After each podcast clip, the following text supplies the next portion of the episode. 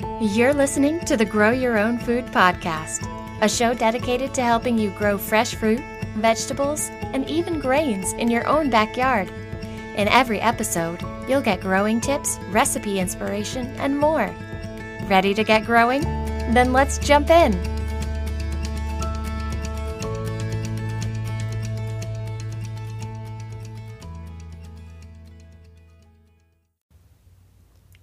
Everybody, and welcome to episode 92 of the Grow Your Own Food podcast. I'm your host, Shauna Smith, and today I'm going to be talking about something that is really sad and really frustrating for, for all gardeners, not just new gardeners, but for experienced gardeners like myself, and that is frost damage. It can happen to all of us uh, who live in a you know temperate zone where we have shifting seasons and you never know if that last frost is really going to be the last frost. So, you know, the USDA hardiness zone has their recommendations on when your last average frost date is, but that's really just that's an average, right? I mean, that's the the key word there. There can always be something that pops up out of the blue and you one need to be prepared with ways to protect your plants and we're going to be going over the options that you have there. But two, you need to be able to sort of assess any frost damage that is inflicted on your plants so you can quickly understand whether or not you should try to baby those plants along or you should just kind of give up on them and go purchase new seedlings at the garden center, which has happened to me. It continues to happen to me no matter what I do. You know, sometimes even if I am prepared and I take steps, and I'll talk about this in more detail in the episode, frost damage still happens. So, nothing to be ashamed of, but it is definitely worth being prepared for. So, that's what we're going to be talking about in today's episode. But first, a word from our sponsor. So, I am recording this episode in mid April which for me in my USDA hardiness zone, zone 6A, is prime time for unexpected spring frosts and the resulting frost damage. Aside from pest damage, there is probably nothing more disheartening to the average gardener than frost damage. But for new gardeners, I feel like it can feel even worse. You know, you have put so much time and effort into learning, whether you're starting your seedlings from seed and caring for them from the moment they sprouted to buying your seedlings at the garden center and spending money on them. So when frost damage happens, it can be really, really disappointing, really frustrating, really sad. So I put together this this episode, this guide, kind of on, on protecting and assessing your seedlings for frost damage, in hopes that it kind of helps prepare you for the odd spring cold snap that comes your way. So obviously this isn't going to be super valuable for for people who live in like Florida or Southern California or, or really anywhere in California or Texas. I know that frosts do happen for you guys, but they're they are pretty rare, especially this time of year. So this is more for the folks who who live in zones six and northward of that, so six, five, and and especially four. So, first, let's talk about the kinds of plants that we are worried about in mid April. So, in mid April, you have planted out your brassicas, so your broccoli, your cabbage, cauliflower, Brussels sprouts, all the things that like to grow in cooler weather. My brassicas typically get set out around mid to late March. And also around the same time, I plant out my onion starts and I have planted my seed potatoes outside. So I have a fair number of things to worry about going on out there. And if you don't grow your own seedlings from seed, you know, maybe you took some early trips to the local garden center and you planted those things out and and even though you didn't grow them from seed, you you have that same amount of things, you know, to worry about this time of year. So, once you plant anything outside, get in the habit of checking the weather every single day. Not just the daytime lows. This time of year, it's the nighttime lows that will get you. I know that this really seems like a no brainer, but life happens, right? And we we forget. So if you find yourself forgetting to check the weather, to to really check on especially those nighttime lows, set a daily reminder for yourself on your phone, on your desktop computer, write a note for yourself. Just be sure to to check the nighttime lows. Keep an eye out for anything approaching 32 degrees Fahrenheit or below, so that is freezing. That is when you will have a light frost. Anything at or below 32 degrees Fahrenheit, there's a good chance you're going to need to take action. So, just after you transplant anything in March or April, just get used to being hyper vigilant about the weather forecast. Number two, when I talk about being ready to take action, be ready with protective coverings.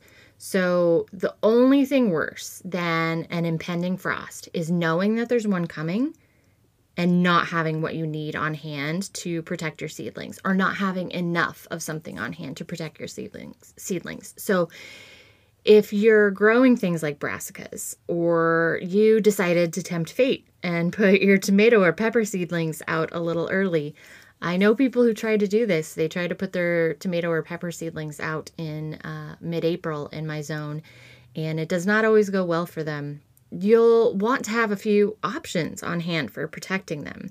And, and you do have several options when it comes to protective coverings for, for protecting seedlings from frost damage. So, first thing you have is what's called a fleece tunnel or a floating row cover. These are actually something that can be really handy to have and just set up from the day you transplant those seedlings or starts outside until all threat of frost is gone and you can totally remove them. Some people leave them on during the course of that that plant's whole growing season because they can also serve as a pest barrier.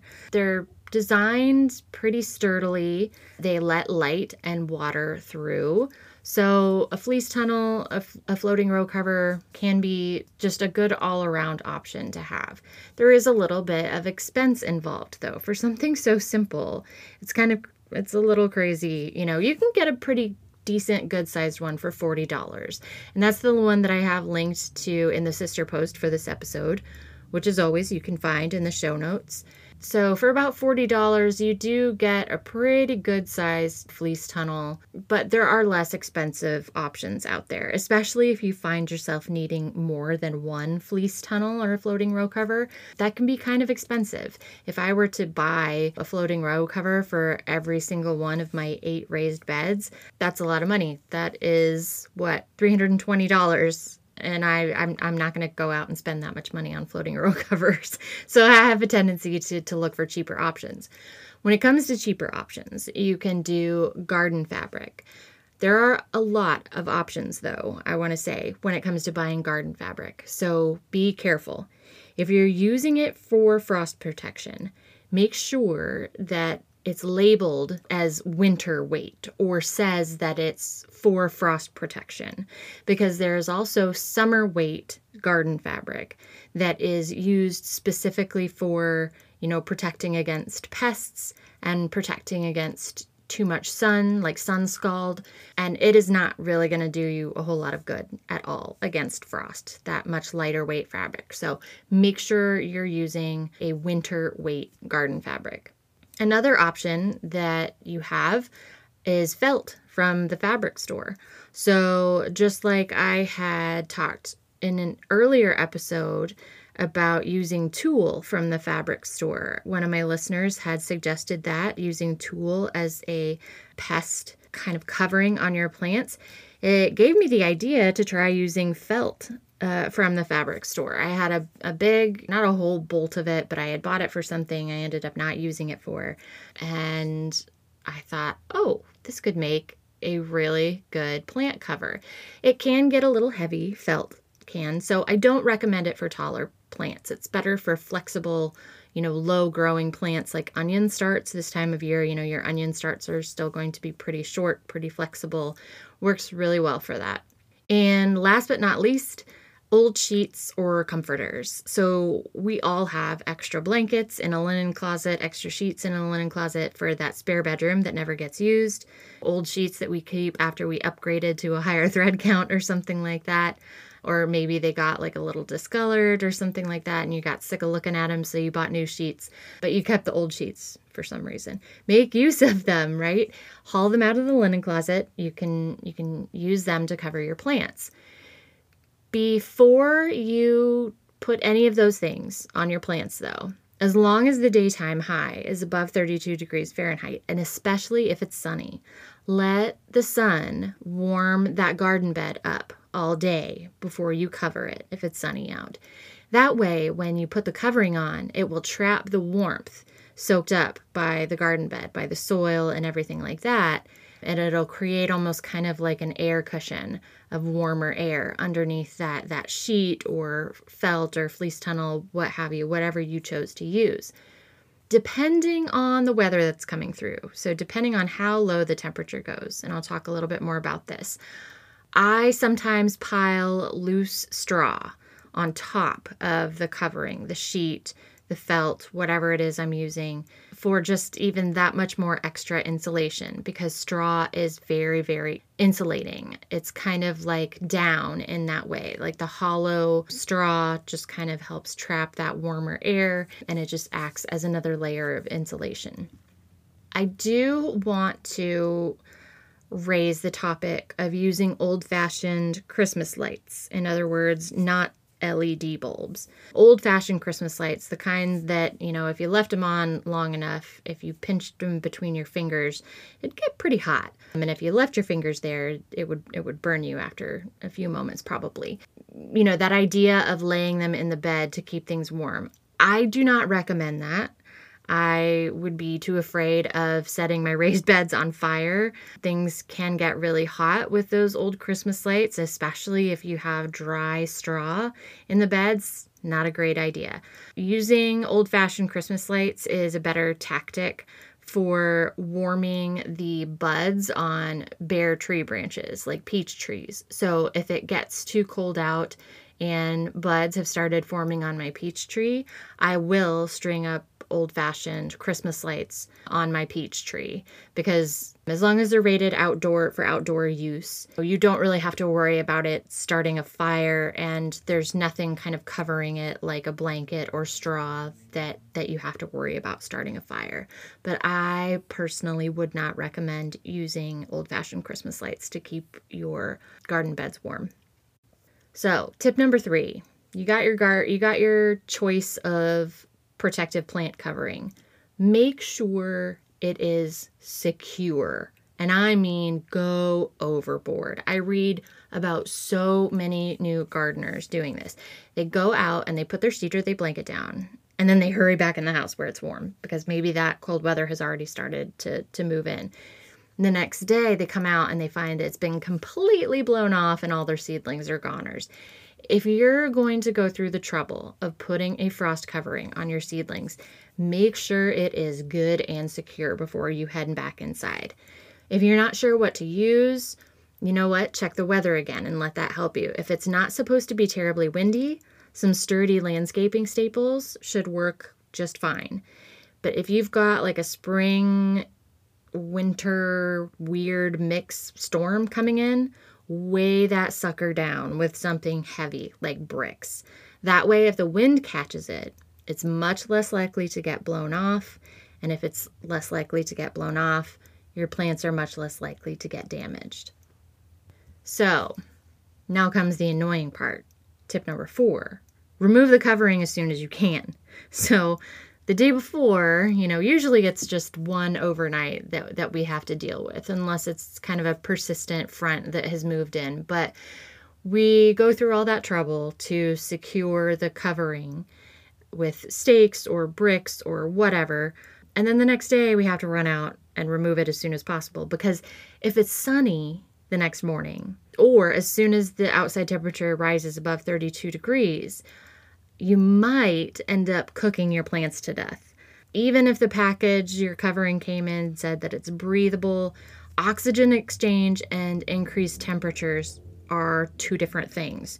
So your fabric, you know, maybe breathing, okay, but if it's sunny out and that fabric is heavier, it can still get way, way too hot underneath underneath that plant covering. This is why I never use something dark like a navy blue or black colored piece of fabric to cover my plants. So, just in case I can't make it outside right away first thing in the morning, I I always try to to use white covers because that's going to reflect the sunlight and it's it's not going to get as hot as quickly.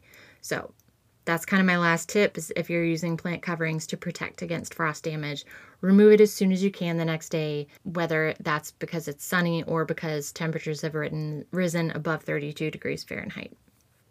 So, let's talk about how to assess frost damage because sometimes despite our efforts, you know, we put coverings on everything, we secured it, we did our best, despite that, Mother Nature sometimes is just not on our side. You know, temperatures from 32 to 29 degrees Fahrenheit are what's known as a light frost. And that's what those coverings are meant to shield your plants from.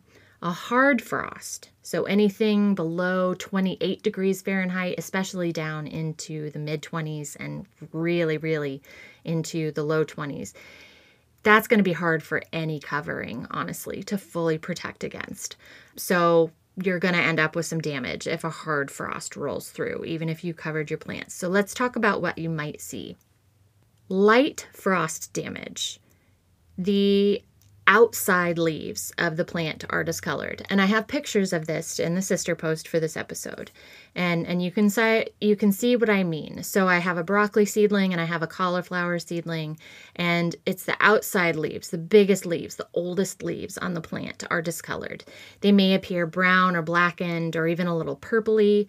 Um, they may almost appear like bleached or spotted in strange ways. If you have and this happened to me last year, but I, I probably was so sad I didn't take the time to take a picture of it. But if you have frost damage on a potato plant, the the leaves are going to appear more brown or blackened.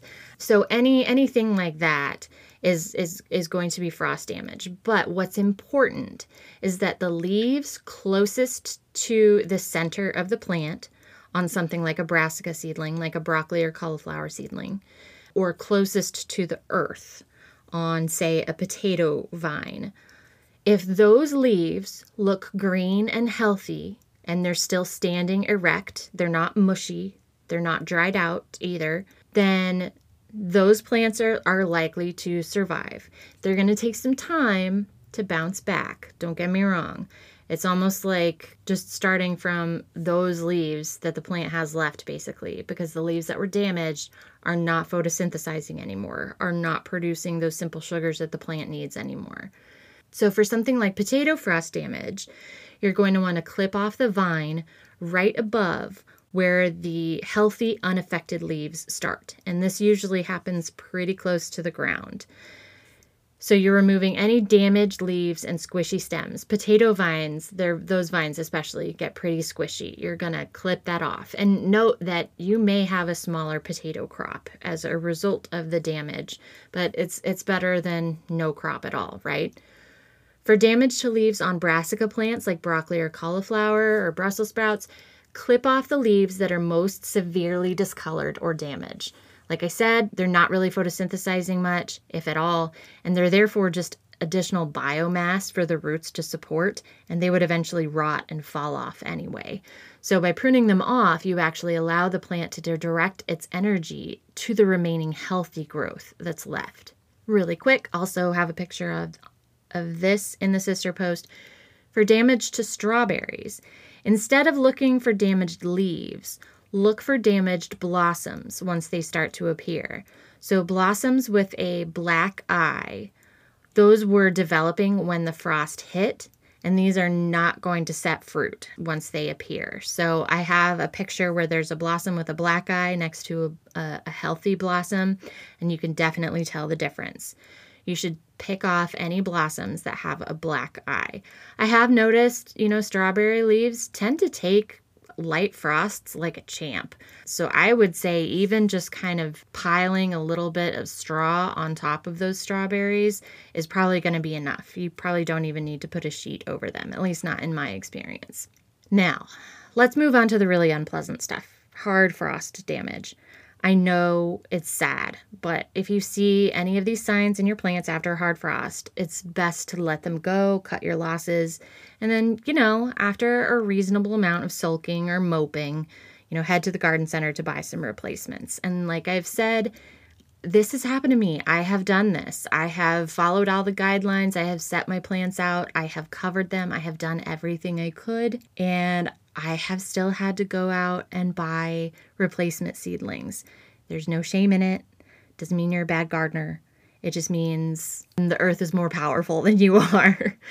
so let's talk about damage specifics. Number one, the primary stem, the leader stem coming out of the earth, is black or mushy. This is a sign that the cell walls have frozen and burst, like a can of soda in the freezer. It is irreparably damaged, and this plant will not survive. You know, once those cell walls burst, it's like it's like trying to put water into a balloon that's burst, right? Like you can't do it. There's nothing there. There's no structure anymore to hold the water. In potatoes, if the stem is mushy all the way down to the soil and there's no healthy leaves, you can try leaving it for a bit to see if it will recover. But harvest is likely to be very, very minimal. So that's that's the stem, the primary stem coming up in the center of the plant from the ground.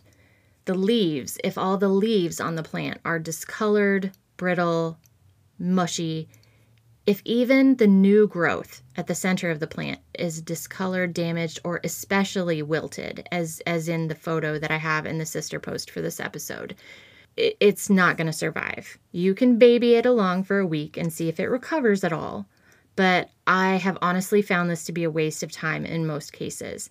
If that new growth at the at the very center of the plant is even a little wilty, it's probably a goner. It's not going to be long before it's even more wilty and then it starts to go brittle and just kind of kick the bucket.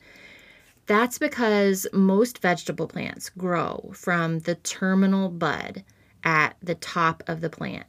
So if that plant gets damaged at, at the tip of it, it's it's it's done. So if the new growth is is mushy or wilted or discolored, sorry. That I have to I hate to be the bearer of bad news, but that seedling is probably pretty much done for. So, and that's a really interesting distinction to make between vegetable plants and something like grass. So, you might be like, well, why doesn't grass die when there is a frost like this? And that's because grass actually grows from the bottom. So, that's why, you know, we can cut off the top of it every week when we mow our lawn and it keeps growing. It grows from the bottom. But our vegetable plants, they grow from the top, from the terminal bud. And if that gets damaged or it gets cut off, it's a goner and we have to go buy new ones. So I know not pleasant to talk about, not pleasant to think about, and hopefully you don't experience that this year. I have actually some of the pictures in the sister post are from frost damage from this year. So that did happen to me this year, but unlike last year, it didn't kill the seedlings they seem like they are going to keep trucking along. They just need a little time to regenerate and, and grow their leaves. So I really hope, though, this isn't something you have to deal with. If it is something you end up dealing with, hopefully you feel prepared to deal with it. And I wish you the very, very best of luck in keeping those little plant babies alive. In the next episode, I'm going to be talking about how to grow carrots from sowing the seed to harvesting and what you can do with all the different parts of the carrot. I know that a lot of us are kind of like, well, you eat the carrot, but there's actually a surprising amount of things that you can do with the carrot tops, and they're very nutritious. They're very, very good for you. And they produce, oh my gosh, each carrot produces a lot of carrot greens. So a lot is being wasted if you're if you're not finding a way to eat those as well. So sowing, growing, and harvesting ideas for carrots in the next episode. Until then, thank you as always so very much for listening. If you haven't had a chance recently, I would love it if you would go out to your favorite podcatcher and just give the podcast a quick rating. Thank you so very much for those of you who have reached out on social media lately to ask questions or just give a little bit of love in terms of how much you appreciate the podcast. That uh, just is something that I absolutely love to hear. I love to hear about people who who listen to it on the way to work or they listen to it out in the garden and it gets them all jazzed up for for the growing season. I'm happy to be that source of inspiration for you. So, thank you as always, and I will talk to you guys in the next episode.